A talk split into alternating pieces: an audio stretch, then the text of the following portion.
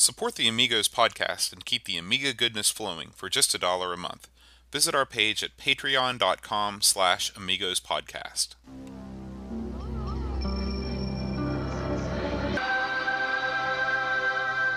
Amiga, the first personal computer that gives you a creative edge. Amigos, the podcast about everything Amiga. Amigos is a proud member of the Throwback Network, your home for quality retro podcasts. And now, here are your hosts, Aaron Dowdy and John Bodovkar Schaller. Hi, everybody. Welcome to the Amigos. I'm John. And I'm Aaron. And today we're going to talk about Hound of Shadow. Oh, scary. But before we do, we got a lot of feedback from last week Oh boy. um, from all sides. So we got feedback from our friend Rob O'Hara Black. and Flack. And he says uh, he just listened to the Three Stooges episode. Oh, good. And he said on a scale of 1 to 10, he'd probably rate himself as an 8 uh, uh, for a Sto- as a Stooges fan. So is he gonna take me to task here? Well, he says, I've seen every short and movie multiple times. I own several Three Stooges books. I'm a paying member of the fan club and have even visited the official Stoogeum. Oh, I'd like to go there. Do you know where it is? I don't. I read about it, but it was a couple weeks ago. Ambler, PA. Ambler. Mm-hmm. Where's that? No idea. That's not too far though, is it? It's in Pennsylvania. Nothing Yeah, in yeah, yeah. Pennsylvania's too far. We could stooge on up there Yeah. sometime. And he says, for what it's worth, I aced the trivia quiz you gave on the show. Well, yeah. Um, he says, I love the old Three Stooges game, and my review is similar to Aaron's. It's certainly flawed and tough to defend, but I still enjoy it. The Amiga version's better than the C64 version. Uh, the C64 has re- even longer loading times. So, and he says that you'll you'll appreciate this. The false intro with Defender of the Crown was specifically scary for rotten pirates like me who spent hours downloading the game with the dial-up modem and were horrified that we might have been duped into downloading the wrong game. That and that happened sometimes back in the day. I, oh yeah. I hadn't thought about that for a while. Yeah, I could see where that would make you upset. Yeah. He said one minor correction for the show. Yeah. I believe I heard Aaron say this was the first and only licensed Three Stooges game, but it's not the case. On the oh, for no, I said it was the first CinemaWare licensed game. Oh, okay. So are you there was aware? an arcade game for the Three Okay. Stooges. So you might have thought that in your mind and just not said it on the show because he said that you didn't say that on the show. It's possible, but I did know. Do that. you know who released it? You know, I don't. Mylstar. Yeah, I didn't never guess that. Yeah. You know, Mylstar didn't they do one of the they did uh, one of the Laserdisc games too? Didn't they Mach three or something like that? I don't know. I think they did. Okay. Uh, but he said you can play it along with the pinball machine at the Stoogeum, which is at arcade-museum.com. There's a Three Stooges pinball machine. Yeah. Apparently. When so. did that come out? I must Flack, play it. Give us some more information Yes. about that. Um, By the way, just FYI, just right off the put it on- I just re-listened to Flack's uh, podcast on Copy Fest. That's a great. That's a great one. I used to go to Copy Fest all the time. what is a copy fest? Did you, have you not heard that particular podcast? Well, some of This our is- listeners might not. This is uh, this is pertinent to the to the show to a certain degree. Um, copy fests were when you would get together with a bunch of people and you would copy software. Highly illegal. Again, the gray area. Well, I don't know what they. so I distinctly remember the bigger copy fest we went to uh, were at the Huntington Mall in the Long John Silver's really? which is now where the Chick Fil A. No, it's where No. the uh, Ruby Tuesdays where the Ruby is. Tuesdays is. Uh, we would go in, and the entire right side, everything on the right of the counter, that was Pirate Zone. wow. And we would go in there, and It's, uh, now, did they pick Long John Silver's on purpose because of the whole manager, the manager wanted some action, Okay. as I recall. they weren't. They weren't that clever. And so, and so we would go in there, and I mean, that's not the only coffee fest I went to, but it's a lot like Rob said uh, in in in his uh, podcast. You would get your, you would get your machine, you'd roll in there. Now, at the time that I was going to those, I had a, a PC that we would do it. Now, when it came to copy copying stuff on the Amiga, I really only got together with a couple guys, and they're never more than one guy at a time. So that was strictly a a PC thing. We get together with all your buddies. Whoever got the hot new games would now, come in and so swap all your each stuff. person, you're talking about each person would come in to the Long John Silver's with a PC and a monitor. Yeah, and, uh, absolutely, absolutely. No, no where did you plug all these things into? Power power strips. Just power strips upon power strips. oh yeah. Wow. You know, and, and uh, uh, my buddy would arrange it, uh, and then, I mean, and I went with him to other little copy outings. We went. I remember one time we we took a trip to the beach, me and him, and he brought his computer and all of his discs, and we went down there and met a guy at his house, and had a little mini copy fest. And the whole time we were copying software, this guy was just killing my buddy. He's verbally destroyed him. And my buddy just took it. And he just kept his head down. He just kept those discs working, man. He wanted them. And in the, the most brutal copy fest, I went to this guy's house.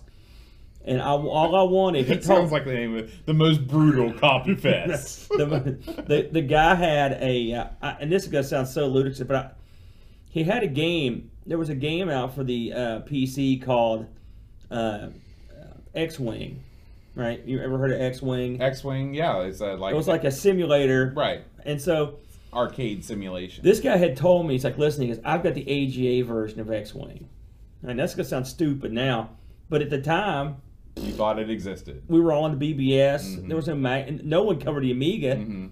I was like, yes, you know, I want this game. So I went over and I copied and copied and copied stuff for this guy. I was like, when are you going to break this out? And he goes, I'm going to get it, I'm going to get it. And then he finished copying the last thing he wanted. He's like, man, he's like, sorry, I got to go. And he took and literally shoved me out the door and locked the door. He, he tricked me. Mm. He tricked me. And the sad thing is, I wasn't like eight. I was like, in, I was out of high school, folks. That's the sad thing. That's, that's pretty bad. Yeah, it? that is yeah, pretty it's pretty bad. But Copy Fest So fun. I mean, you know, I always But think illegal. about you copied all these games. What percentage of the games that you copied did you actually spend any time with? oh, 10, 10%. Because I know, like with my, with emulation, I'll spend hours and hours and hours tweaking hyperspin, looking at my list, stuff like that. And I've probably played, yeah, like you said, a tenth of that actually playing the game. It's funny. I, I'm, I'm gonna next next show probably I'm gonna bring my disc caddy over it with all my original games in. it. I thought it'd be fun to look oh yeah, through. yeah. And I was looking at them before I came over tonight. And I mean, you're talking about I saw a hundred bot games. I mean, these are games that were paid for, legitimate copies of games. And I've probably played probably a, a, a tenth of them or Mhm. even less. You know, a lot of them are big like police quests or that sort of things, and they're they're huge. You know, and I just never never played them that much. You know, and most of what I played was simple stuff. But when you're at a copy fest, man, you got to get every last game. You know, you got to go to worst. And, I, and I have a feeling now, again, dirty, rotten, stinking, filthy pirate, Aaron. I was a bad boy. Don't do that. But I would wager that the po- the copy fest is a universal thing. I bet the listeners in Norway, Germany, Sweden, the UK, everyone probably did it, and they had their own little stories. I'd love to hear them. I did it. Speaking of that, or not really, but Transition. Boom, gone. But I heard from Sven. Oh. Sven sent me a message. Holy smokes! I thought that he hated us and he wanted us to die, but it turns out that our email just kept getting sent to his spam folder. oh no. So, um, but he said that that things are things are still. He says real hectic at CinemaWare right now. I bet. They're still hoping to ship the Defender of the Crown definitive collector's edition soon. Now I got an I saw an email that someone put up where he said they were shi that he had everything.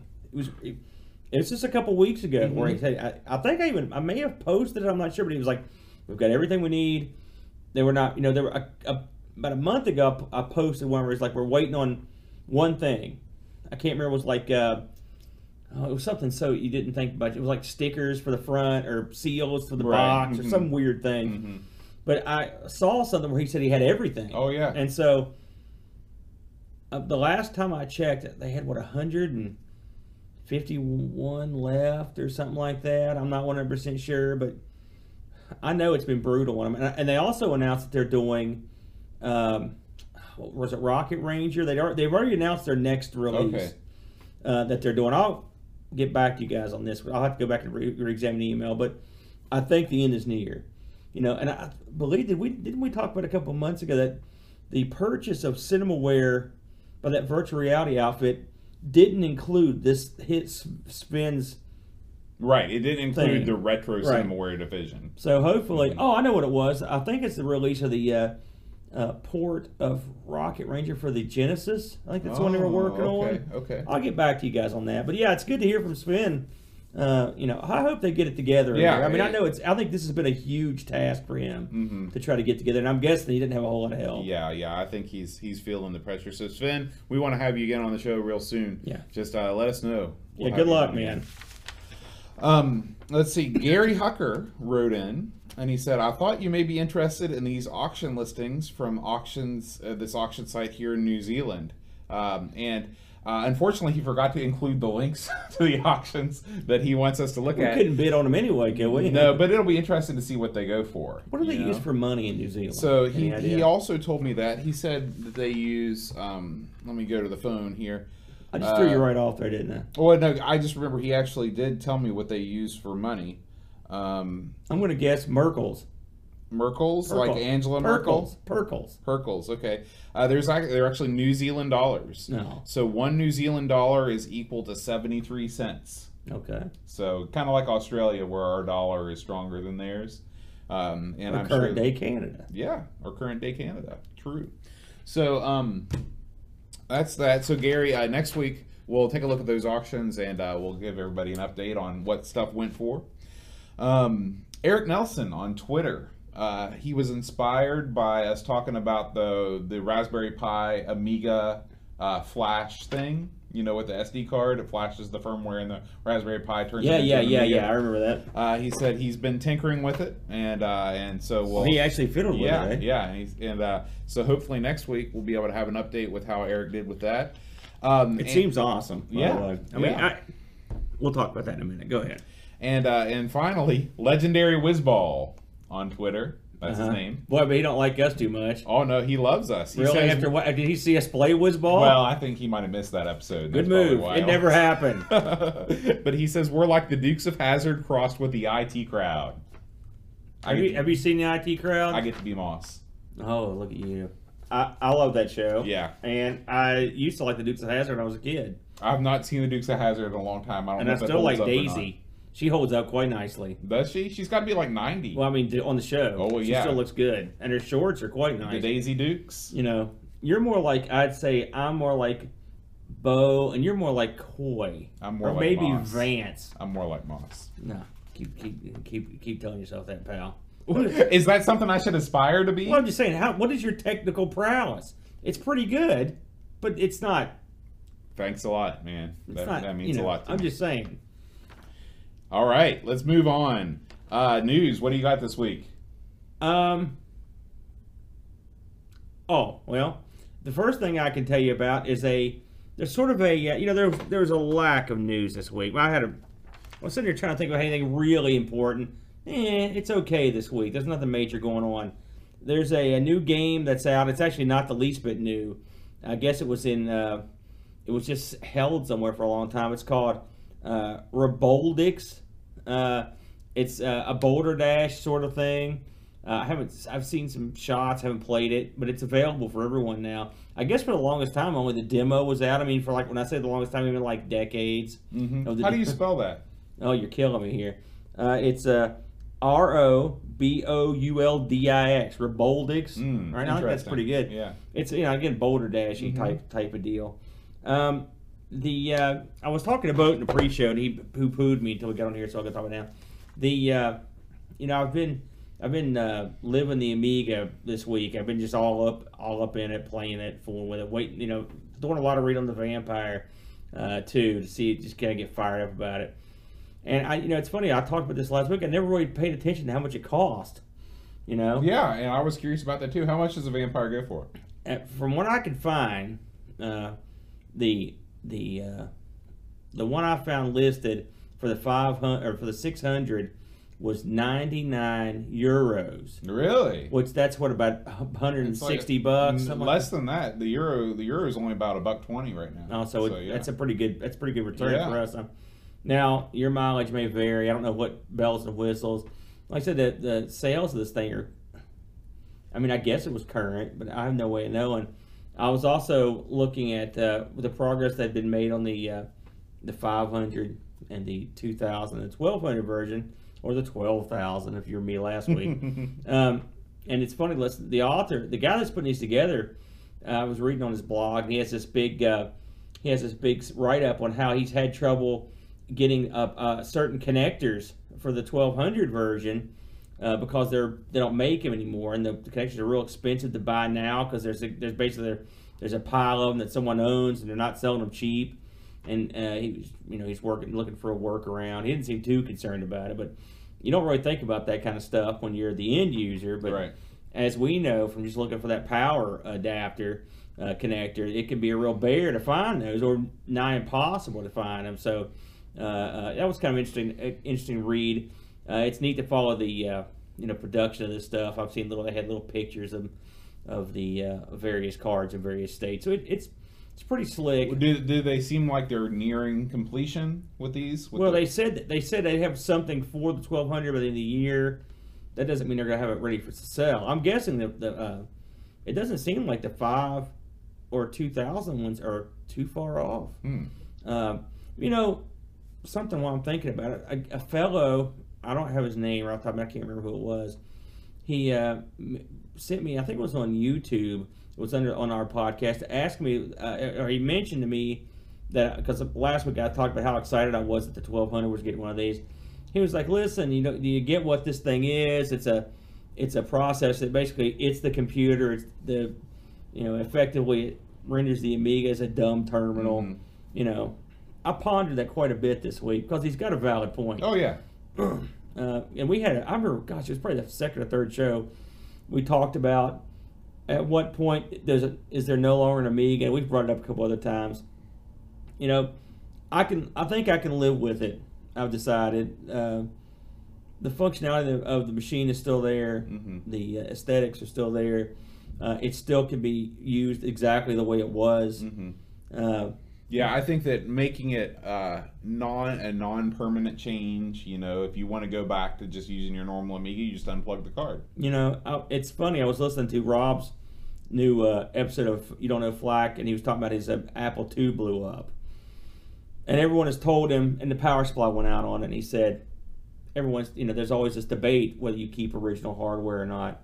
And of course, we had the same problem, and we chose, we really didn't have a whole lot of choice for because we're don't have the money to pour into it. We went ahead and, you know, bought the uh, bought the little gimmick from Poland that worked. I mean, at some point, I think you got to draw the line. Mhm. You know, this stuff, this stuff's getting old. I mean, it's not going to be around forever. Parts aren't going to be around forever. Yeah. I know people that with the the model of Atari that I have, the 1200 XL. It's the rarest Atari 8-bit model, and people are afraid to actually just like with the cart that I have, the mic, the uh, the the multi cart. They don't like it because you have to cold restart the machine every time, and they don't want to cycle that power off and on like that. I can- blowing it up. You know, I'm the same way with the CD, with the CD32. I'm so Mhm. worried Yeah. that that is going to go out. I'm Yeah. afraid to, to mess with it a whole Mhm. lot. You know, that's why I, I never use it, and I, and it makes me feel bad because I paid all this money for this thing, and then it just sits there. You know, and now the 1200 I feel a little more comfortable with because there's really nothing moving in it like there is in the right. you know. And I don't, but I've got I don't use my external floppies. I don't use my floppy for anything hardly hmm any of that stuff can go bad and then you got a problem. It sucks. I mean, I've got a Saturn. I just saw this new gimmick that lets you uh, use boots on the Saturn without having to do a swap trick. hmm It's the same thing. You know, the, the 3DO, any of these CD based systems, They've got a. they're they- finite, Mhm. you know, item. One little, this is non Amiga news, but just I'm going to bring it up because I know you've got one. I saw someone, they finally released the 7800 multi card. Um, people that have Amigas, we're very lucky compared to the people that have the 7800. This multi cart's a bear, man. It to, you have to manually flip jumpers on it to get it to Oh my work. gosh! Wow. It's it's brutal. It's about this. It's taller than a cartridge. It sits about that tall in the socket. I wonder why. Bank switching, memory, Yeah. Huh. How stuff. Yeah, it's. I caught. I had a look at it before I, before we went live. It's something. So I don't know how big the 7800 was overseas, but I'm guessing just about as big as it was here. Yeah, not a big hit at all. That's interesting. Uh, I think there's a 5200 multi-cart too. Really? Yeah, um, I'll take the computer. yeah. It's, I mean, 5200 is probably the most useless Atari system because everything worth playing, with the exception of maybe one or two games, was on the 8-bit computer lines. Yeah, yeah. And the 7800, well, I mean, they've got Food Fight. That's probably the only thing. We got Mat Mania. That's true. That's true. But did Mat Mania? Mat Mania was on other stuff, right? Only on the 7800. Okay, so there's two games right there. Yeah, yeah. Yeah. So, but it hurt. It stinks. I Yeah. don't have it. It's expensive. Mm. You know, for all your 7800 needs, you're screwed. I don't think there's anything out there. and we're not going down that road. I can tell you that. No, we're, yeah, It ain't worth it. no. Um, so uh, side updates this week. Uh, Dreamcatcher at it always. Uh, he posted probably what's a twenty thousand word review on the game called Liquid Kids. Yeah, that one got right past me, and I'm going to go back and read it because I, his reviews are always ridiculously in depth. Yeah, yeah, it's awesome. And uh, he also wrote uh, just today an article about what became of New Star Electronics and just talking about all the craziness that ensued when Amiga or when Commodore went under and all the people that were vying to buy the rights to the name and the hardware and all that stuff. That's a good article. I read that one. Um, if you've been around for a long time, I, this would have been particularly brutal for people that were in the Amiga from Jump Street.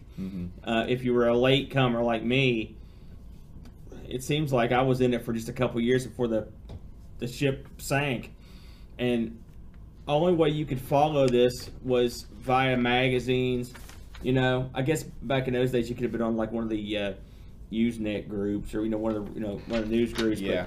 but I mean, the only way I could follow it at the time was on IRC or something. I mean, I, there was I'm telling you what exactly. There wasn't a whole lot going on back then. I mean, you know, you were basically magazines is basically. And, and every time I pick up a magazine, it'd be like, you know, here's what happened with Amiga this month. Here's what happened next month. Oh, they went bankrupt. You know, blah blah blah. This art, this the thing Dreamcatcher wrote. It's a just a you know another drop in the ocean of, of pathetic failures and screw ups that sank the thing.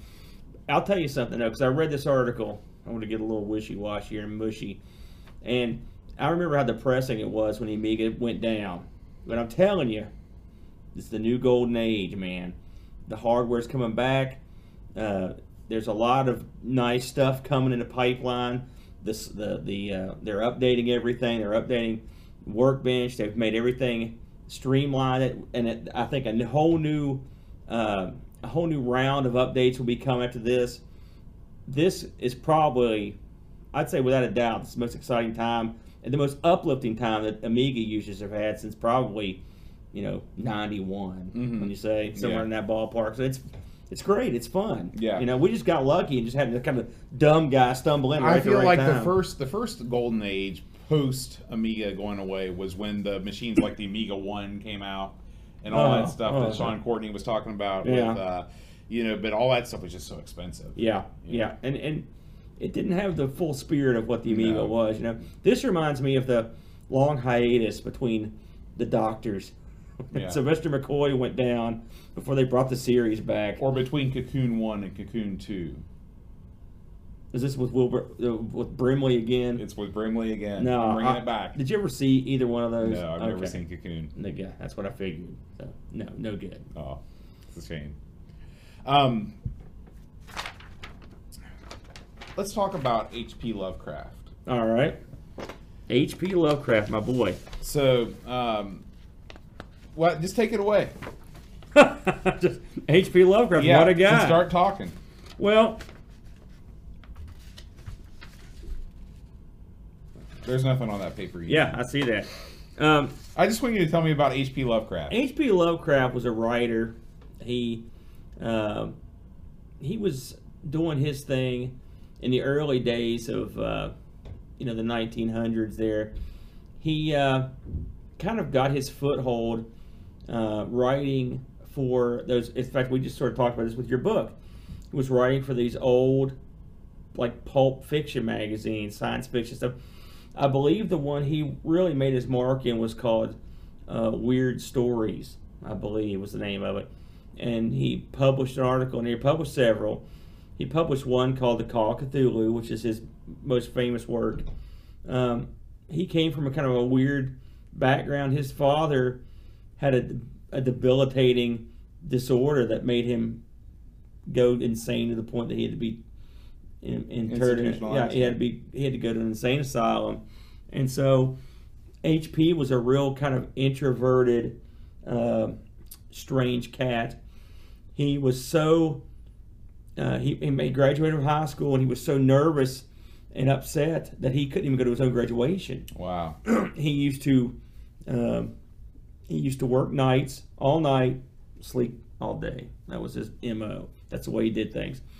Um, he's known for his uh, Cthulhu mythos, which is a uh, it's not really a, a it's a it's a loose universe of books that sort of all fall in the same sort of um, under this umbrella of what he called the ancient ones and the and the, the great old ones these uh, these uh, cosmic gods that kind of permeate his uh, books. He was very much into uh, astronomy and the uh, this played into a lot of his books. Um, if you've ever read like it was called a color out of space uh, was a and and he's done some other ones that a lot of his things come from the stars and these are beings that are so incredible and so unbelievable that a human cannot process their existence. This is a, a, a theme that continues through a lot of his books and short stories. Um, everyone's got their favorite stuff from Lovecraft. Um, me personally, uh, I think I, my favorite book is probably, oh boy, the it's tough. My story, my favorite stories from are sort of like the Tomb. If you've, have you read any H.P. Oh yeah, Lovecraft? yeah. I've read several. Uh, the Tomb is pro- my favorite his That's pretty good. Um, That's one of his early ones. Dunwich Horror, of course, is Mhm. is tremendous. Call of Cthulhu is good. Um, What's the one where the guy, uh, his brain is talking at the end? It's in a jar or something like that. uh, I know the I know that's that's the that's the story that Reanimator is based on, isn't it? I think so. He's hanging out. He goes to this farmhouse somewhere, and like there's these gunshots at night and stuff like that. And something happens, at but at the end of it, um, like he, the guy has been able to leave his body and transfer his existence into like this. It's either a brain or something like a machine, you know. And uh, if you a lot of his work has been translated into the small screen uh, the one that comes to mind is there's an if you if anyone out there has watched a show called Rod Serling's Night Gallery there's an excellent episode in there that's that's straight up H.P. Lovecraft I think it's called Cool Air I believe that's the name of it um, his stuff he's had stuff that was made into movies they did um, they did a movie that's kind of loosely based on some of his works called the Necronomicon. It starred Jeffrey Combs uh, as a. I thought that was a. Isn't there a novel called the Necro? No, I'm thinking The. Necronomicon is a is a is a is a book. There is a book called that, but it's Mhm. it's crap. Okay. The uh, the Necronomicon was a book dreamed up by Lovecraft and used uh, in some of his stories. Uh, I believe it was authored by the mad Arab Abdul Alcazar. Okay. I believe this is the guy that that, that made it. Uh, but it's H.P. Lovecraft's uh, characters often reference and or use these books that you shouldn't read; it'll drive you mad. Mhm. You know, a lot of his stuff centers around madness uh, or the impossibility of things, and he's uh he's been featured a lot in, like I said, cinema. Uh, with movies coming, and then there- there's been some lower level movies, um, and then he's been a lot of audio stuff, old radio shows, hmm but he's also been heavily featured in games. Um, now, I thought just for fun, since we're doing sort of an H.P. Lovecrafty game, we could talk about a couple of his other ones. Um, have you played Alone in the Dark? Uh, no, but I've heard of it. Alone in the Dark. Sadly, didn't come to the Amiga, unfortunately. It was an early CD title, right? On 3DO, things like that. Um, I played it on the PC uh, myself. Uh, it uh, See, maybe I'm thinking about the Seventh Guest. that was and that had nothing. That Okay. was that was the seventh guest. Oh boy, folks. Um, seventh guest was really a uh, more of a CD show off how to do it Okay. stuff. Um, Not based on a Lovecraft novel. no, um, Alone in the Dark was like one of the first forays into a uh, three dimensional Myst sort of thing. No, it was more like I'm trying to what it was sort of like a Resident Evil. Okay, survival horror. Yes, it was. One of the first ones, Okay. and it had like different camera angles and the whole nine yards. It was a pretty good game. Um, it didn't come out on the Amiga, but it was a good game. Um, just to go over a couple of these, I'm not going to read a ton. Um, he had a game. There was a game called Anchorhead. I've not played that one, but I've heard of it. Um, this game here, I would say, is if I'm going to play an H.P. Lovecraft game, Call Cthulhu: Dark Corners of the Earth. That's your game. Um, this was a PC uh, and Xbox original Xbox release. Have you ever heard of this one? No. This is an outstanding game. If you want to get the feel of an H.P. Lovecraft story, um, the visuals, um, if you don't mind getting in there and having some action, because you're going to have to have some pretty good reflexes, this is the game for you. It's a um, first person shooter without a gun Okay. basically. I mean, a lot of it first person running around, r- run like a maniac. You know, be horrified. It's an excellent game, uh, and that's the one I would recommend. That they had it came out with sort of a sequel one called Call of Cthulhu: The Wasted Land. I'm not seeing that one. Um, the Hound of Shadow, of course, directly taken from it. There's a video game called The Necronomicon. I never saw that particular one. Um, have you heard of? Have you ever played the game? No, I'm still thinking about that that novel. There was Neal Stephenson. Is that You got me. I know when I used to go to uh, grade school and middle school, the Necronomicon was in our library, and I was always like, "Oh, Necronomicon," because I knew it from uh, Army of Darkness. I think is where I first heard of it, or actually, it was actually the first one. Uh, Evil Dead One. Uh, That is that movie that old? Evil Dead's pretty. I was in high school when it came out. Oh, okay. Yeah. So, Okay. but I mean, they had it in the middle school library. I remember that distinctly. I didn't know what it was until I'd seen, I'd heard. I was like, "What is this? A creepy looking thing?" But I mean, it's someone just took the name and, you know, made something out of it. Um, they had another H.P. Lovecraft World game. I think these are officially licensed one called Prison uh, Prisoner of Ice. I'd heard of that one. I heard it was pretty good. Is that for PC? I think that's PC. And another one called Shadow of the Comet. Again, I haven't played that one. I played a little bit of Prison. Some of these are kind of old. It's not as old as what we're playing today, but you know, uh, kind of old. Now, if you want to get real technical, I mean, a lot of stuff borrows from the feelings. You know, H like we mentioned Resident Evil. You could say that was have pretty influenced by it as well. Mm-hmm. So, what these games all have in common that ours isn't is that they have graphics.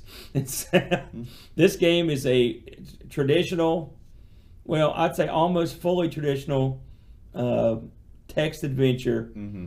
with a few still pictures. You, that's Yeah. pretty much it. That's what it is. I mean, you would not. It's really a shame because there's nothing wrong with text adventures, but the way that this game sells itself, uh, you would not know that it was a text adventure because on the back there's nothing but pictures, um, and these are pictures from the game, but there's um, the when you're actually in the game itself. Uh, these pictures pop up every now and again, but they really are incidental to the game. They don't give you any extra information. Um, so it's kind of false advertising on the part of Electronic Arts. yeah. Is- and I didn't know it was a text game. Did you? No, no. I figured it was going to be a point and click Myst sort of ordeal. Yeah. Now, I tried to look into this game. It's there's not a ton on it. Okay. It was released in 1989, and at two discs. Bo's going to show them to you. Um, the, the budget publisher, which is what version we've got here, Star Performer. So that explains that. Um, the developer of this game was an outfit called Eldritch Games. Now, Eldritch is a uh, that's a that's a term that's used in Cthulhu. The you know Eldritch Horror is uh, Uh, formed by Chris Elliott of Cabin Boy fame. yeah yeah that's the exact thing I thought. It's funny that most of what I found, I've looked at the same thing you are. Most of what I found about Eldritch was, is written on the inner cover of the, of the manual. Uh, it's uh, it the guys that run it are um, Chris Elliott and Richard Edwards. Um, there's not much on them. Yeah. Uh, Chris went to, he actually studied at uh, Sheffield, but it's the bad, she- Sheffield Polytechnic. which is now the University of Sheffield Hallam. It's the bad. It's, Sheffield? it's, it's just like West Virginia University and West Virginia State.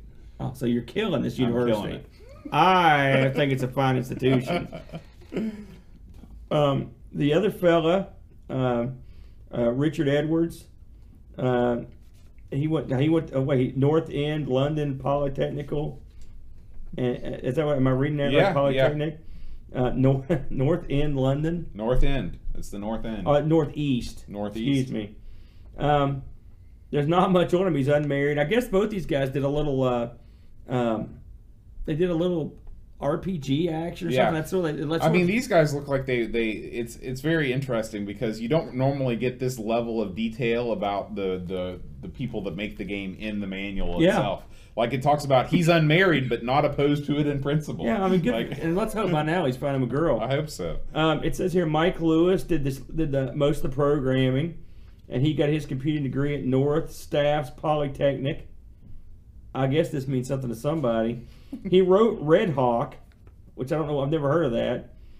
He wrote the Mystery of Arkham Manor, which I'm not, I don't know what that is either. I've never heard of that. So I mean, I'm not sure these are even games. Um, and then um Carl Cropley did the graphics. Um, apparently, he did some things here that no one ever saw, according to what he's got written in here. Now, I had to, I had to look to see what if these guys had done anything. Uh, Eldritch has no more games on the Amiga. They had one more game overall, which I'll talk about that in a minute.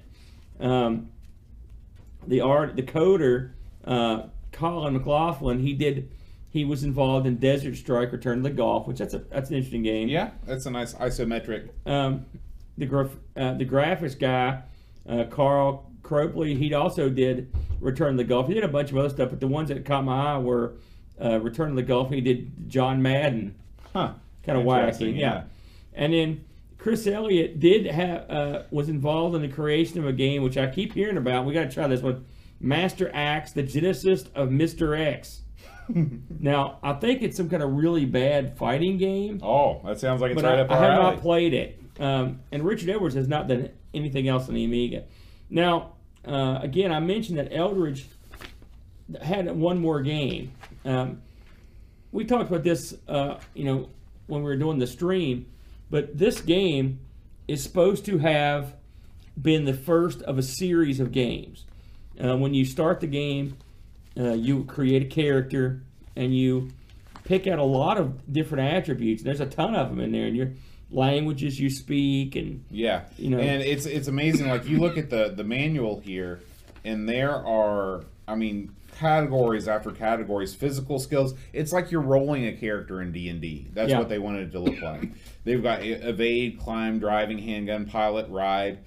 As far as I can tell, as far as we can tell, these skills have absolutely no bearing, right? Well- on the game. from what I was able to find, it the these guys had developed something called the Timeline Computer Role Playing System.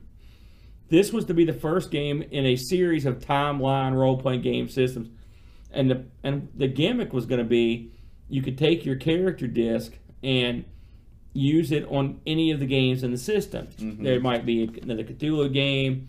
There might be an Indiana Jones game. There might be a Fight Aliens game. Who knows? But you've got all.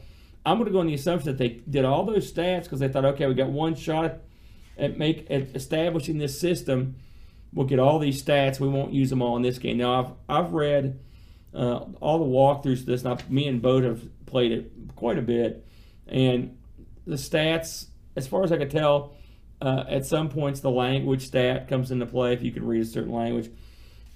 But even if you can't, there's usually someone, there's a person there to read it to you. Mm-hmm. You know, And in fact, there is a glossary included in the game that has French, German, and Italian. So you and it's a full glossary. So you possibly could just use this glossary to uh, to translate any puzzles that you might have. kind of neat. Yeah. Um, so what is the game? Let's go ahead. And, I don't think we've fully fleshed it out. Um, the game starts. You're you're a, a, a fellow uh, in a was it 1923, I think it is, and you uh, go with your buddy to a séance, and uh, something happens at the séance. A, a spirit's released, and it's the Hound of Shadow, and you and then you begin your investigation. Uh, this game is totally text based, with the exception of occasionally a picture will appear. Yeah, and uh, at the beginning of the game when you're rolling your stats, that's all done with the mouse and a graphical user interface. You've got a pointer and everything, so it leads you to believe, and it's really a shock that when you actually start playing the game, that it's totally Zork. That's what it is. Yeah. Uh, the uh, uh, there are some neat aspects of the game. There are some things to make it a little more modern. You can use the function keys to instead of typing in like examine and open and stuff like that. You can use those for a, sort of a quick, a quick, uh, uh, you know, shortcut. Um, the uh, the game. Anytime you go somewhere, generally there'll be a picture. Uh, we found that when you went to us in, into the city, for example, there'd be pictures of a city block. There'd be pictures of a museum. There'd be pictures of a library. There's a pictures of your house. You know, but it's not like unlike say I don't know like a Gabriel Knight or something where you're gonna go through and pick stuff out of the picture with your mouse or something. You don't do that on this. It's just you see a picture, It just is Picture- to set the scene in your mind for where you are. That's Yeah. all it is. and then it uh, it goes away, and you see more text. Um, I've the, the, the like I said the, the pickings were slim on this particular on this particular game. The uh, I went to look to see oh, to watch a walkthrough.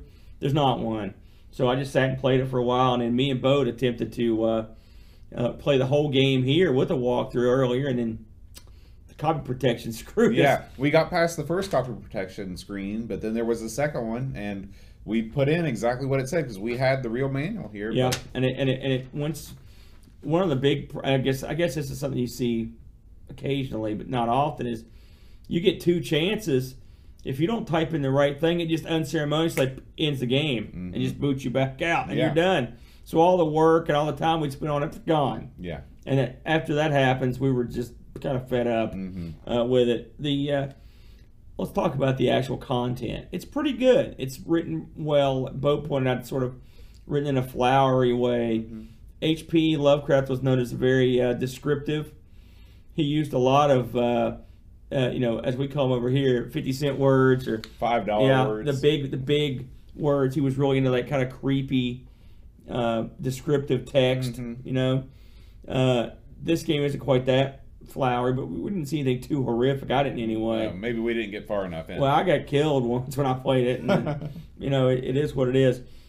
um, again, Eldritch Games had a sequel or a second game. Um, it was called Daughter of Serpents. It was also known as the Scroll. Um, this was not an Amiga game. I didn't look into it that much, but I was intrigued just by the sheer fact that yes, they'd put out another game. Um, Daughter Daughter of Serpents was a DOS game. I love the description there on your paper. It's a detective slash mystery slash horror puzzle solving Egypt interwar game. That's that's all you need to know. That, sum, that sums it up fully.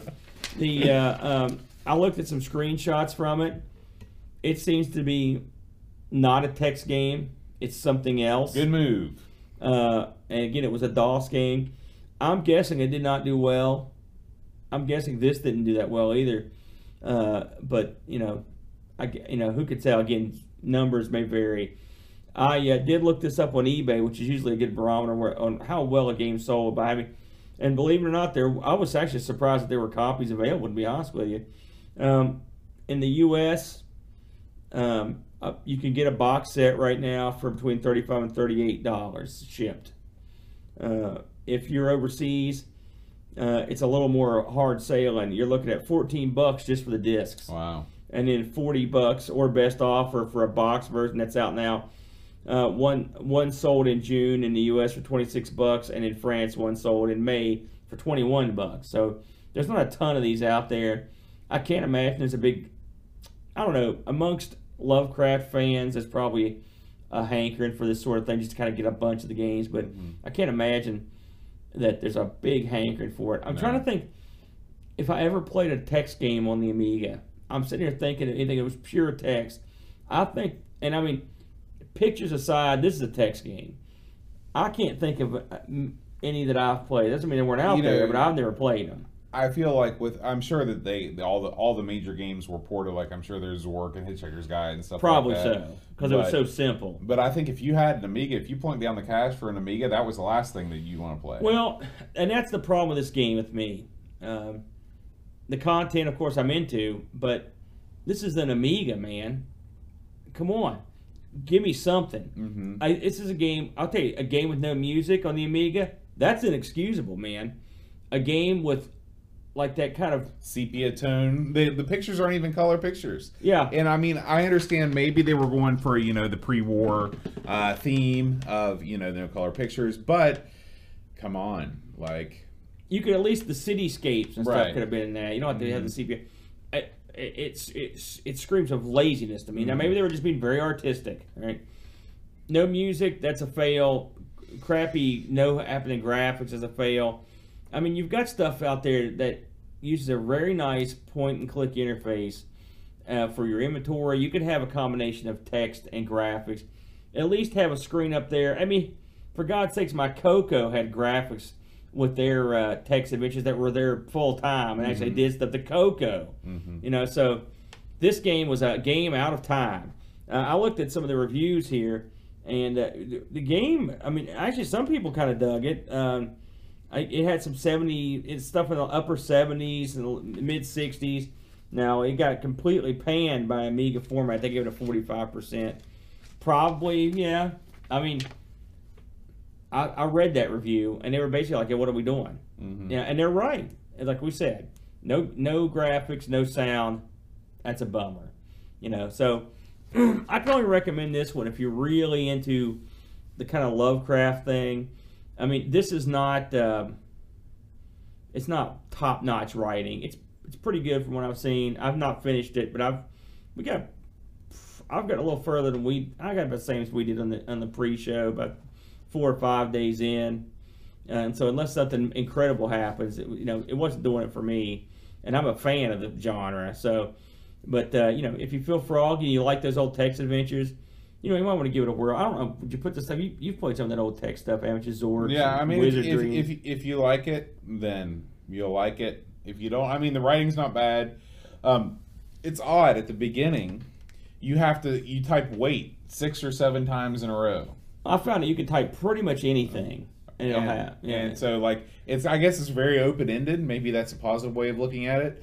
Uh, but yeah, I I just don't have the patience anymore in my advanced age to to play stuff like that. Um, when I was a kid, it was the only game in town. It was more fun, but I I don't think I'll be revisiting the Hound of Shadow. What would have been awesome is you've got you've taken the time to make a cool character up. I would like to have seen that implemented Oh, a lot more. And like because you can spend a lot of time making your stats and everything like that. It's Yeah. a huge part of the the pregame. and like Boat said, the uh, um, you take all the time to make this guy, and then it really makes no difference. No. and and being uh, we used to call a, a plot wagon when I in the role playing days when basically someone drags you towards the main plot, kicking and screwing. That's what this game does at the beginning. You have no choice in the matter. You just do what it says. It doesn't matter what you type. And I mean, some of the stuff, got without the walkthrough, it would have been pretty heady Oh stuff. Oh yeah. Oh yeah. You know, so uh, your mind like me very. Hey, if anyone out there solved this game, drop us a line. I'd like to hear what you thought.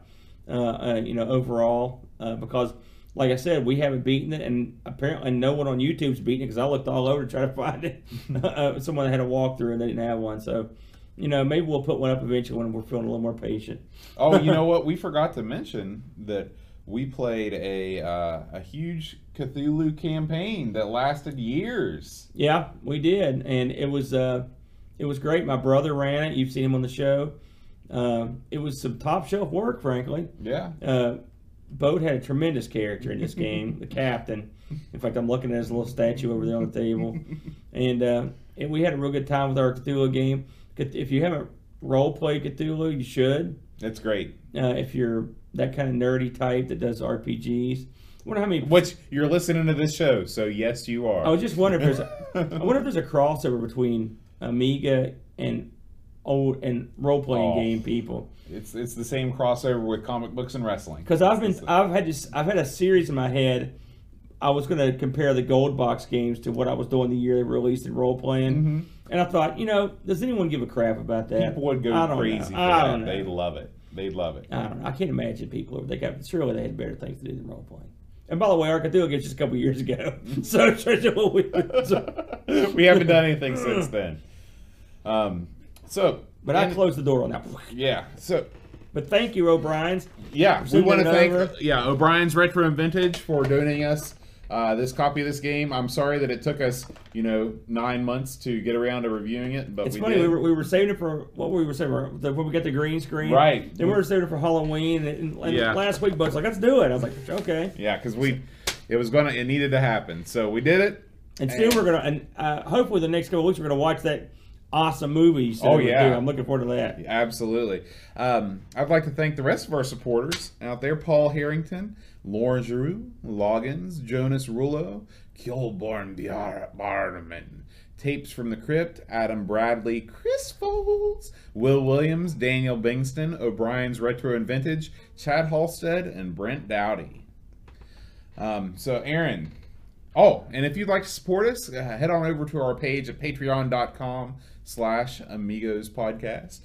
Uh, don't forget to check out our blog at Amigos Podcast for all the wacky stuff that um, Dreamcatcher is going to put up there, and Will Williams also. Um, who else should we thank? Uh, want to thank Paul Kitching for doing this awesome graphic. We haven't mentioned him in a while. Not real. as much In as case you were we wondering from last week, there's big gashes that were.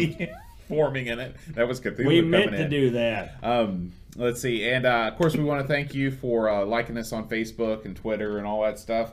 Thanks for listening to the show. Next week, Aaron, uh, I think it's time that we do Alien Breed. Did we play Alien Breed on the pre on the on the? We've uh, done an Amiga Amigos play? plays on it, but with with a game like that, I think it deserves its own episode. All right, fair enough. Also, I really liked it. I'd like to play it more. Yeah, Sounds so- good to me. Alien Breed. we'll do Alien Breed. All right. Until next time. Adios.